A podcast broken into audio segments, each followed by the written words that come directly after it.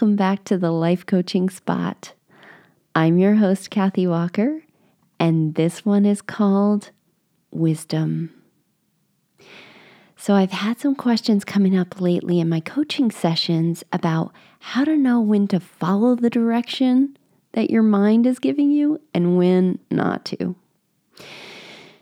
Now, I interpret this question as how to tell the difference between true wisdom and the fearful voice of the ego. And this is a great question because the ego can be really convincing, right? What it's telling you can make perfect logical sense. But oftentimes, making the logical choice isn't going to move you toward the life that brings you the most joy. For instance, you know, it can make logical sense to stay at the job that pays the bills and offers great health benefits to you and your family. But let me tell you, if you're dreading the grind every day, you know, not wanting to get out of bed, well, you're robbing yourself and your family from the joyful life that you could be having if you decided to go after your dreams instead. Now, I'm not suggesting that you just drop everything and run toward your dreams because that's not it's not always that simple or practical. so, um, but we can talk about more about that and how to do that in another episode, and we will. but what I am saying is that dreading your life is not living your life. It's it's kind of more like waiting around to die. You know, and the most common regret that people have at the end of their life is that they wish they hadn't been so afraid to live.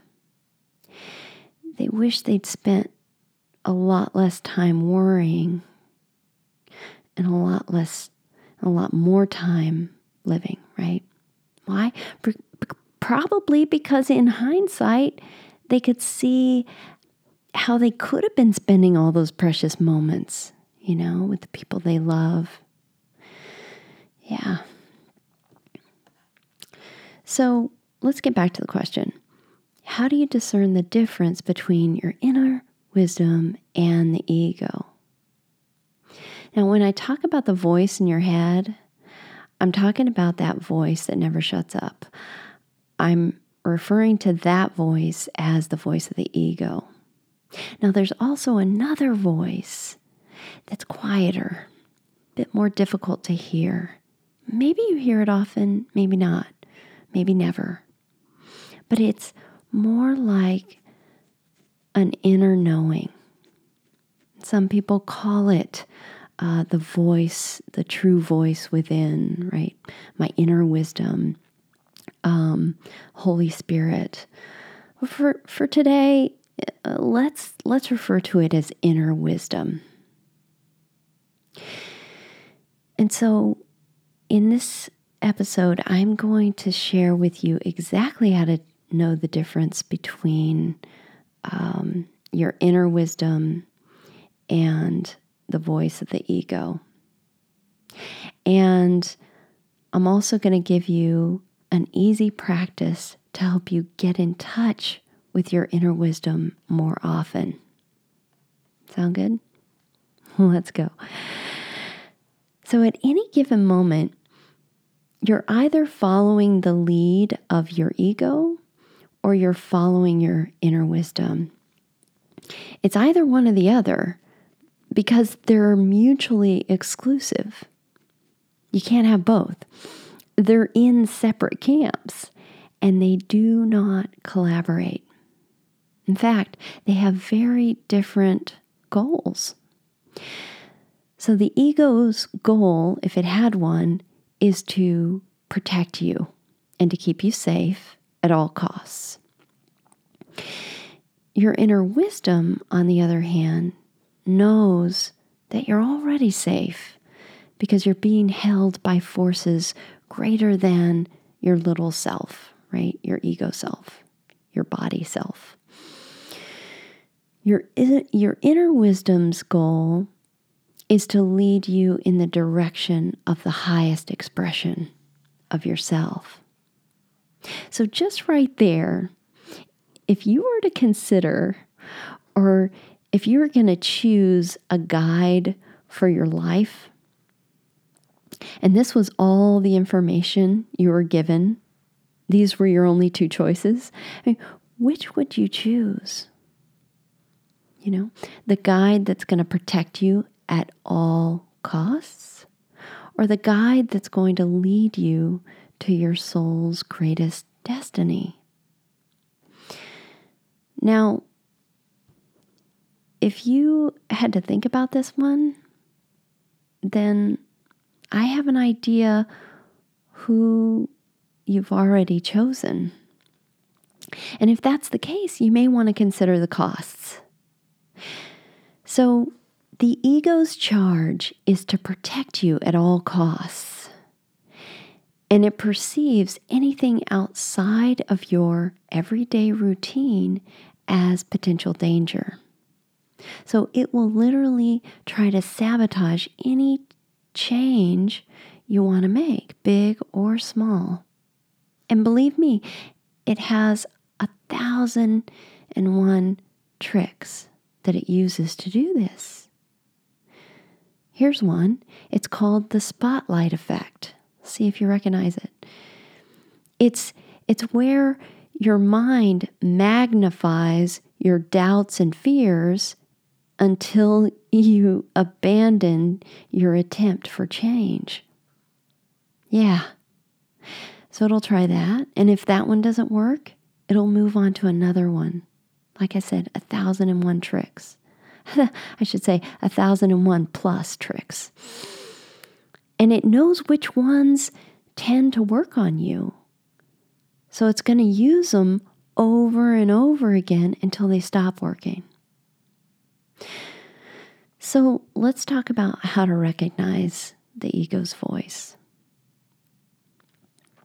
I'm going to give you some qualities here. So the ego's voice is loud, it's judgmental, it judges you and everyone else. It's calculated, it lies. It triggers feelings like fear, anxiety, frustration, hatred, anger, animosity, insecurity, desperation, guilt, defensiveness, depression, paranoia, loneliness. Your natural response to the voice of the ego will be to tense up, to contract, to avoid, to hide, to procrastinate, to break commitments, to cancel, to run away, to gossip, to cheat, to compete, to interrupt, to be obnoxious, to alienate, separate, all those things and more along those lines. Now, in the Christian tradition, you might liken it to the voice of Satan. in the Buddhist tradition, you may refer to it as Mara. A Course in Miracles says the ego's scope is suspicious at best and vicious at worst. Not necessarily a friend you'd want to invite over for dinner, right? Or a profile that you'd respond to on Match.com. No way, no way. the thing is, it also wears a mask so it's not always easy to recognize. So sometimes it's these these things, these qualities, but very subtle. It pretends to be wisdom, right? But if you look closely, you'll be able to see through the disguise. It's superficial. It's not built on a solid foundation. And it dangles the carrot out in front of you endlessly to keep you seeking outside instead of turning within where true wisdom lies, right? It says things to you like, if only you had fill in the blank, then you could be happy, right? a better car, lived another place, a different job, a different mate, whatever the thing. If only your partner would do this instead of that, then you'd be happy, right?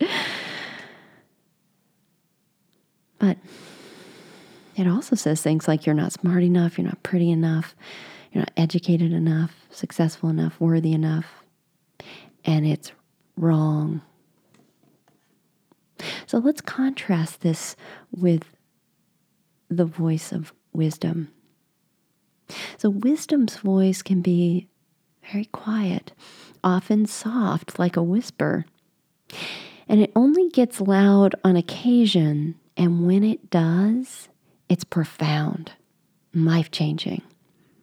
It's compassionate, it's wise, it's unwavering, unconditionally loving, gentle, kind, peaceful, patient, forgiving, open, generous, inclusive. It's strong without being forceful, and it's solid. Yeah. One might liken it to the voice of God, Holy Spirit, inner Buddha, divine within, inner knowing. So, your natural response to the voice of inner wisdom is inspiration, it's openness, relief, an inclination to extend,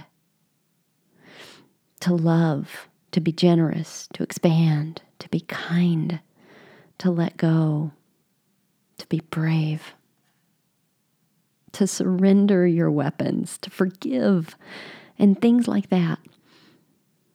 Get my drift? it inspires you to move forward, to be fearless, to have faith that it's all going to be okay. It says things to you like, You are enough. You're perfect just as you are. You can't get it wrong. You can do it. You do have what it takes. You're innocent, and so is everybody else. So the Course says we're all special and none of us are special. And wisdom knows this to be true and relaxes into knowing that everyone has their own unique gifts to offer. So there's ultimately no competition, right? The ego would argue that. Yeah. Now, I'm not saying that the ego is bad. No way. It's actually just a mental construct, right? And we all have one. And it's absolutely necessary to have one in order to have this human experience. You know, judgment is a good thing when it's kept in check, right? For instance, you know, it's important to have good judgment about when to cross the street, when to have healthy boundaries, always. That's a good thing. But in the extreme, you can block out love, right? You know, preference, for instance, makes life interesting, right? It takes an ego to have a preference, right? Love doesn't prefer one over the other. Love loves everything. It's unconditional, right?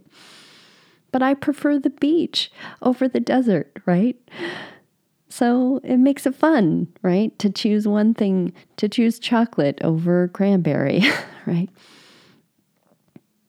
However, if you let ego in the driver's seat, you're letting fear run your life. And if you let wisdom drive, you're choosing love instead. So, with wisdom in the front seat, you can put ego in the back seat to throw out some suggestions, right, for, for wisdom to consider. and I call this a healthy compromise. But there's only one driver of your show in any given moment. And you're the one that gets to choose who that is. Yeah, and it's a moment by moment choice that requires awareness. And if you don't choose, the ego's going to choose for you every single time. it's going to get in the driver's seat. It's the default, right? It's the default. You know, and you're going to slip over and over, and that's okay. you know why? Because this is your life, and you have free will, my friend, and you get to choose again and again. And you get to choose right now. So, as I promised, I'm going to give you a simple tip because it's always simple, isn't it? To come back, it's always simple. But here's my simple tip for activating your inner wisdom. So, you may want to find a quiet place to do this, but you can really do it anywhere, anytime to bring yourself back in touch with your wisdom. So, you want to begin by taking some long, deep breaths because shallow breathing tends to keep you stuck in your ego. So, deep breathing is deep breathing connects you with your heart. And that's where you want to be for this, right? You want to be in your heart. you want to make the journey from the head to the heart. And you may even want to choose to touch your heart, right? Which will help you get there faster. And then ask yourself, what would love do here?